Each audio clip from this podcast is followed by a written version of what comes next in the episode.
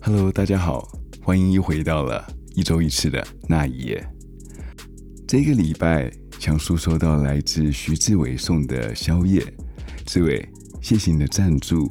呃，强叔本来是希望写一张感谢的卡片给你，但是被你拒绝了。但是强叔真的很由衷的谢谢你的赞助，强叔会为了你们把节目做得更好的。如果大家想要赞助那一夜的话，欢迎点击下面的网址来赞助强叔以及那一夜这个频道。不知道你们有没有听出来，这一次强叔用了不同的麦克风。是的，强叔已经换了他的麦克风。不知道你们觉得说这一支麦克风的声音跟我们之前的麦克风声音哪一支你会比较喜欢呢？欢迎留言让我知道你比较喜欢哪一支麦克风的声音。我们现在来讲一下这一周在 Apple Podcast 上面的留言吧。在二月二十一号的时候，被你们干扰了三次了。你给了我五颗星，第一个五星好评给了你，强叔，不好意思啦，两天工作的时间就把全部都听完了，节奏语气都很拿捏恰当，中间穿插英文单字的磁性声音也很好听，希望你能继续创作下去。小建议。中国大陆也有很多案件很扑朔迷离、细思极恐，希望能给你一些方向。其实是强叔比较不好意思，把你的第一次献给了我。嗯，两天时间你就把全部听完了，哇，你真的是一个 true crime 迷啊！这只能怪强叔的节目不够长也不够多了，但是没有关系，强叔会把那一夜的时间给它拉长一点。所以你这一次可以听得久一点喽。如果你们还有，如果你们想要听强叔讲鬼故事的话，也欢迎你们投稿到强叔的信箱里面，that night 二零二零 at gmail dot com，或者你可以连接下面的网址，直接到我的 email 去。如果你是第一次听那一夜这个节目的话。如果你喜欢这个节目，欢迎你到 Apple Podcast 里面去留一下五星好评。如果留四星的话，就暂时不要再留喽。而且我们现在在呃 Facebook 跟 Instagram 里面都有那一页的粉丝页。如果你们对案情有兴趣的话，想要看一些当事人或者是受害者，或者是这个凶嫌的话，欢迎你们可以到 Facebook 或者 Instagram 上面去搜寻那一页。那我们现在就开始今天的故事吧。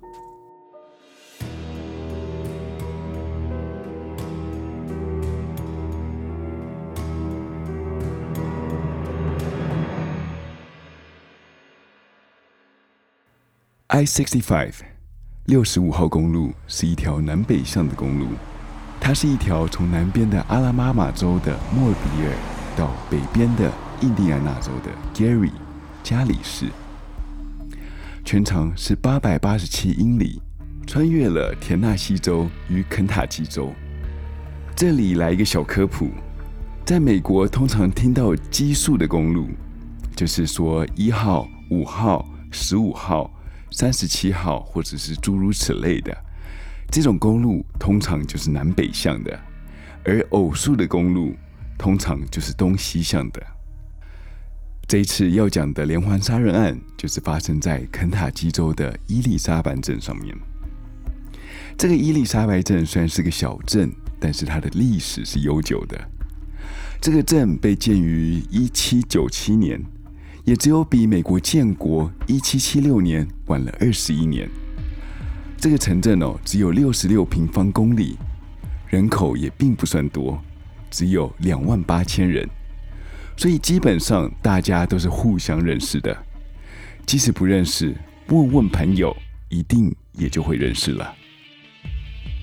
在一九八七年的二月二十一号，在一家叫做“超级八”的一家汽车旅馆里面，没有听错，我并不是在骂人，这真的是叫做 Super Eight 超级八的一个旅馆。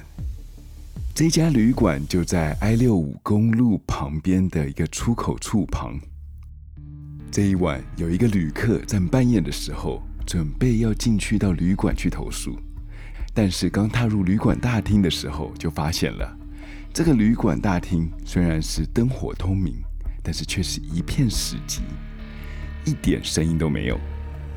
他走向了柜台，按下了服务铃以后，想说柜台人员应该很快的就会从休息室里面出来帮他办入住手续。于是他靠着柜台旁边环视了周遭，发现了原来墙壁上的公共电话被扯了下来。他心里正在想说。这里的服务怎么那么差？电话掉到了地上，还不找人来修理。但是转念一想，怎么还没有人来服务？这一定是发生了什么事情。于是他就冲到了街上，找了一台公共电话，报了警。警察到了旅馆以后，看了现场的状况，立刻开始搜寻了这个旅馆，从旅馆的大厅开始搜起，搜到后面的员工休息室。以及厕所都没有看到旅馆的员工。没有过多久，从警用无线电里面传出了有人在后巷内发现了一个女人躺在了后巷的垃圾桶旁边。这个女人是穿着毛衣以及裙子。他们从这个女人的衣服上面得知了她是这一家旅馆的夜间掌柜的。发现她的时候，这个女人并没有任何的呼吸以及心跳。当时二月天气还是很冷的，外面还是有着雪的。在这个女人的身边有一个很深的脚印在雪里面，而这个脚印指向了停车场。警察他们是立即的拉起了封锁线，开始做起调查。他们最先发现了今天并不是这个女人的班，而这个女人的名字是叫做 Vicky。她才刚满三十八岁，是两个孩子的妈，而且刚刚才被求婚。之后验尸报告出来以后，她的死因是被一颗点三八的子弹贯穿脑袋而死，而且在生前的时候有被性侵过。但是在这个过程里面，他也是有在反抗的，在他的指甲以及阴部里面。有着 DNA 的样本，但是在八几年的年代里面，虽然已经有了 DNA 的认知，但是检验的方式以及科技并不能找出太多的资讯，所以他们并没有去做测试。警察在现场里面发现了收银机里面的钱是全部都没有了，就判定了这是一起抢劫杀人案。但是这个案子很快就冷了下去。因为这种临时起意的杀人抢劫案是最难追查的，并不能从受害者所认识的或者最近是否有没有结怨开始查起，所以这一种大海捞针的方式也让警察是一筹莫展。在没有人证以及所有的物证都是无法使用的情况下面，渐渐的这个案子就越来越无人问津了。这个案子在持续冷了好几年，一直冷到了二十三年以后。在这期间，所有的家属以及警察都认为这个案子很有可能只是歹徒的单独犯案。犯了这个案子以后，凶手就已经逃离到别州，或者是金盆洗手了。只是 Vicky 她的运气很不好，在这个时候上遇上了这个时节。这个案子直到了二零一零年的四月。警察再一次把案件拿出来重新整理的时候，看到了这一份档案，就顺便把 Vicky 的案子再次送去刑事鉴定了。因为是之前 DNA 的技术并不完整，所以很多州都会过了几年以后，会把一些未破的案件重新再送去实验室，再一次做检验，看看会不会有更多的证据浮现出来。但是这个案子的时间已经是太久远了，所以很多的关键物证都已经遗失掉了。再加上政府对案件的补助会在近期的案件上面会补助大一点点，而这一种主妇级的案件通常都要申请很久，而且不一定会下来，因为很多刚发生的案件常常都是与时间在赛跑的。所以在黄金时段的时候，警察与实验室都会以那些比较新的案件作为优先。更何况每天都会发生一些大大小小的新案子。所以这一种骨灰级的案子，通常是在实验室或是警局，给当成比较没有事在打发时间的时候才会去做的追查案件。所以在二十三年之内都没有任何人把这个案子重新开启去做任何的检验、追踪或者是调查。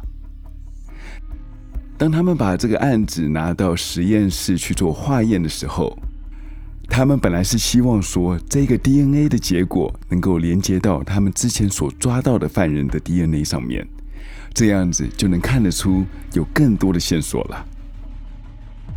但是没有想到，当结果出来的时候，和他们所想的是大相径庭啊！当他们收到了 DNA 结果的时候，发现了与他们之前所抓到的案子并没有任何的关联。但是却与另一州，他们旁边的州——印第安纳州，他们三个冷案的 DNA 的结果是一致的。而这三个案子却是年代都很接近的案件。在一九八九年的三月三号，二十四岁的女孩子叫做 Peggy，她在一家印第安纳州的梅里维尔维市的一家日日汽车旅馆内工作。这梅里梅尔维是位于印第安纳州的西北角的一个城市，它也是 I-65 的一个终点站。而这家日日汽车旅馆就位于 I-65 六十五号公路的出口处，距离公路不到一分钟的车程，所以这家店的生意是非常的热闹。Peggy 她是一开始从清洁员开始做起，她的聪明与努力。很快的就让他爬到不同的位置。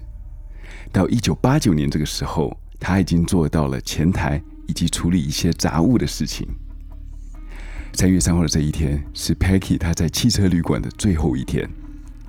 他的尸体被发现于这家汽车旅馆的后巷，也是靠近停车场的地方。他在生前是有被性侵过的。被发现的时候，头里面有两颗点二二口径的子弹。警察认为他被杀的时候大概是晚上十二点到凌晨两点之间。与 Vicky 的案子相同的是，他这一天并不是他的班，他也是和别人换班过来的。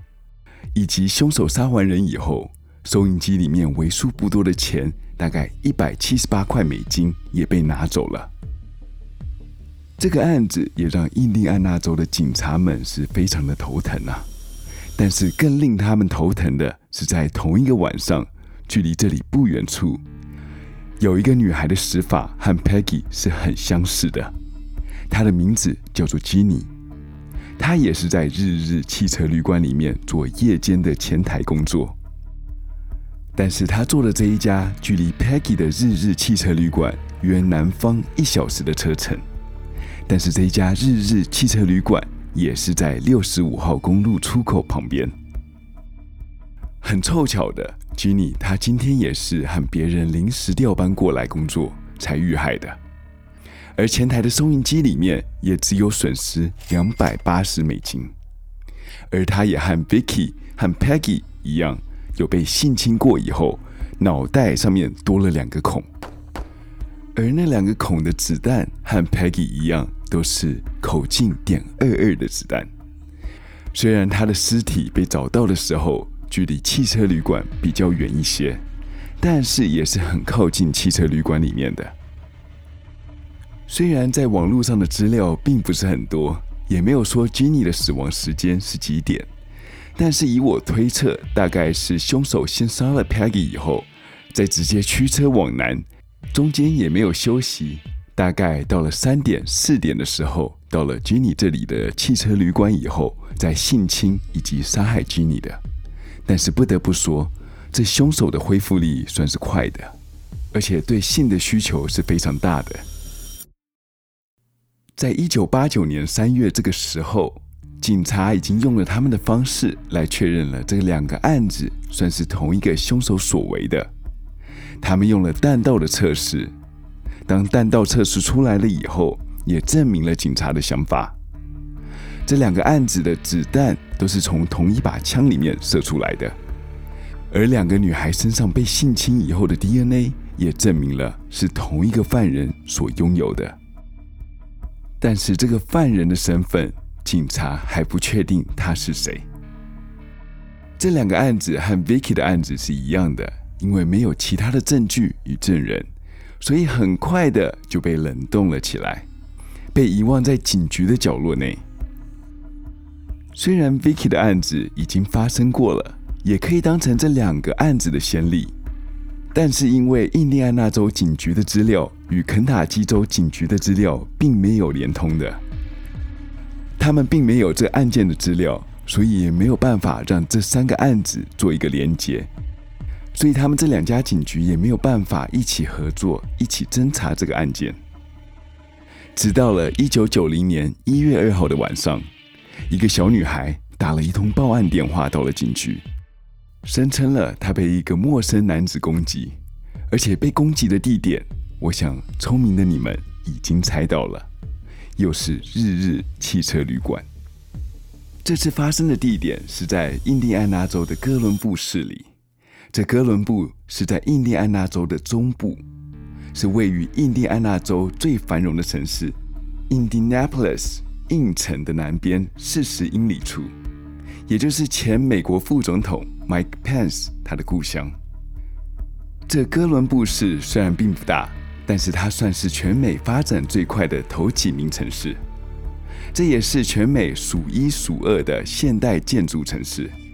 而这个日日汽车旅馆就在哥伦布市交通最热闹的两条公路旁边，四十六号公路以及六十五号公路。这次的凶手行凶用的武器是把刀子，并非之前凶手所使用的点三八或是点二二口径的手枪，所以这也让这一次的受害者有机会可以逃脱。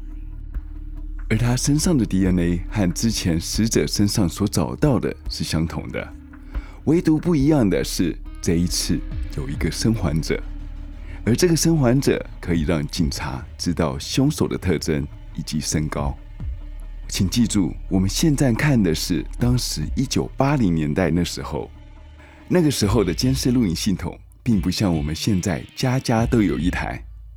那时候算是民风淳朴的时代，所以很多店家不会特意去装一台监视录影器。可能唯一会装的一些店家，只有是以金钱为主的行业，例如银行、银楼、当铺等。但像是这些汽车旅馆、收音机里面每天都不会超过五百块美金的店家们，并不会去花这种大钱去装这个监视录影器材的。九零年代的警察在没有录影带的情况下面，他们终于有了凶手的素描。我来说说看这个人的长相好了。我在 Instagram 跟 Facebook 上面有放上凶手的素描，有兴趣的可以上去看一看。这个素描上面看起来像是一个白人，他的年纪看起来有一点老，但是我觉得因为白人本身就看起来略老，所以可能推算他为四十岁左右，最多最多是到五十岁。有留一个络腮胡，胡子和头发的颜色有一点白中带黑，就有点像是黑胡椒盐的颜色。这个嫌犯是有着浓郁的平眉，一边高一边低，他的冠骨是有一点略宽，鼻子比较小，嘴巴很薄，有着很特别的一个绿色的瞳孔，眼睛是很大的，右眼是有着蜥蜴般的外斜视。以他的穿着打扮看起来，就有点像是无业游民或者是卡车司机。除了蜥蜴般的绿野以外，这女孩还透露了她的身高为一百八十公分，八十公斤左右，头发看起来是很油腻的，头上还戴着一顶蓝色的毛帽。警察除了这个素描以外，并没有其他有关凶手的线索。要靠一张素描在茫茫人海之中找出的凶手，这个机会是微乎其微啊。但是在九零年代的时候，印第安纳州警察却把这张素描延伸出三个比较可疑的嫌犯样子，其中一个他们还真的有逮捕过，但是当比对了 DNA 的样本以后，结果是完全不同的一个人。他们在 Ginny 所认识的人之中，就找到了有三十八名之多的和 Ginny 有利益关系的。之前我有说过，利益相关人并不代表就是嫌疑人。利益相关，他是可能有动机去杀害这个被害人的，但是并没有证据说这是他做的，所以并不能把他们当成凶嫌或者是嫌疑人。吉尼的爸爸觉得这个凶手很有可能是吉尼跟 Peggy 他们所共同认识的人，但是过了几年以后，这个理论就被另外一起凶杀案给推翻了。在二零一三年的明尼苏达州。警察把一九九一年的一件伤人案和其他的案子做了一些确认。这个受害者是个女孩，她被刺伤了以后，凶手他就逃逸了无踪。他所形容的凶嫌的样子，跟之前在印第安纳州被刺伤的女孩所形容的是一模一样。但是我很好奇说，那个凶嫌是为了什么原因？把这个武器是越换越小，杀伤力也是越来越弱。如果真的只是要抢劫或者是行凶的话，枪不是比较好控制吗？也不会因为距离的关系而杀不死人啊。虽然这个行动专案是叫做 I sixty five I 六五连续杀人事件，但是不代表这个杀人魔并不会在别的地方犯案。我们也可以换一个方向想：如果这一个凶嫌在别的地方犯案的时候，会不会是因为使用不同的武器，而反而误导了警察，而让警察认为可能不是同一个杀人犯所为的呢？就像是在一九九一年的印第安纳州里面，有一家叫做“假日汽车旅馆”，也有一个女前台被性侵后杀死，但是他并不是被刀。或者枪给杀死的，而是被一支球棒活活的给打死了。还有更多的案子，其实也很像他所为，但是不被警察归类为同一个杀人案。除了印第安纳州以外，也有类似的案件发生于肯塔基州的佛罗伦斯。这个案件是在一九八八年的十二月三十一号早上六点二十分的时候。这个时候，有一个从密西根州来的一个旅客，他正准备要入住住宿。这个旅客进到了叫做一家 Envoy 使者汽车旅馆的大厅，不是死者哦。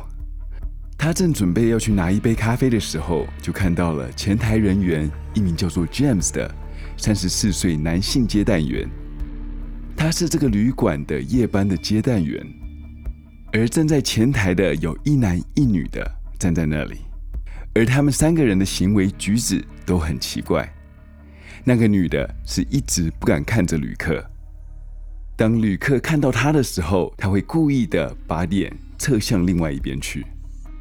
据这个旅客说道，另外一个站在柜台前面的那一个人，看起来有一点像是影集的主角，叫做 Grizzly Adams 的男主角。其实就说的有点像是之前警察所放出的那个素描。然后当另外一个男人看到这个旅客的时候，就对着他自言自语了几句，以后就离开了汽车旅馆的大厅，而那个旅客也跟着离开了大厅。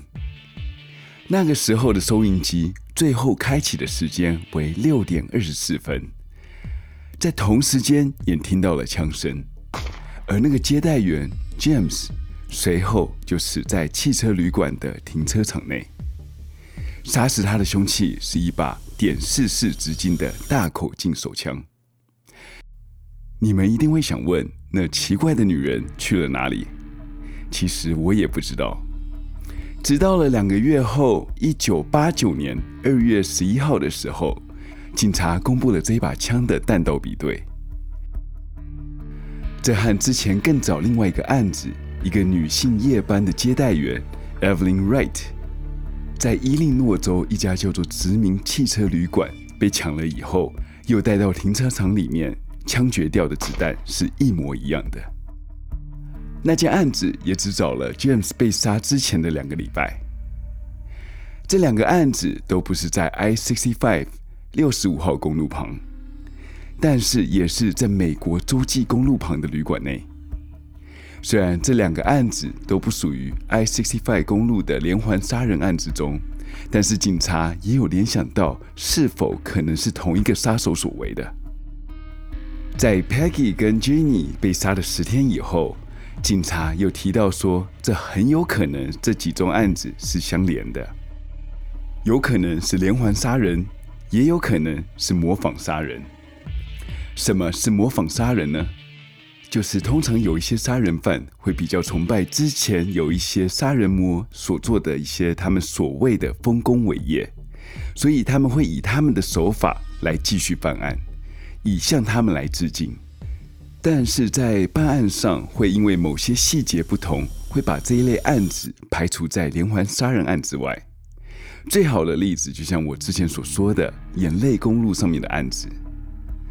很多人都会听过这个杀人的经过，但是不一定知道这个杀人的细节，所以警察就很容易的看得出来哪些是模仿的，哪些是原创的。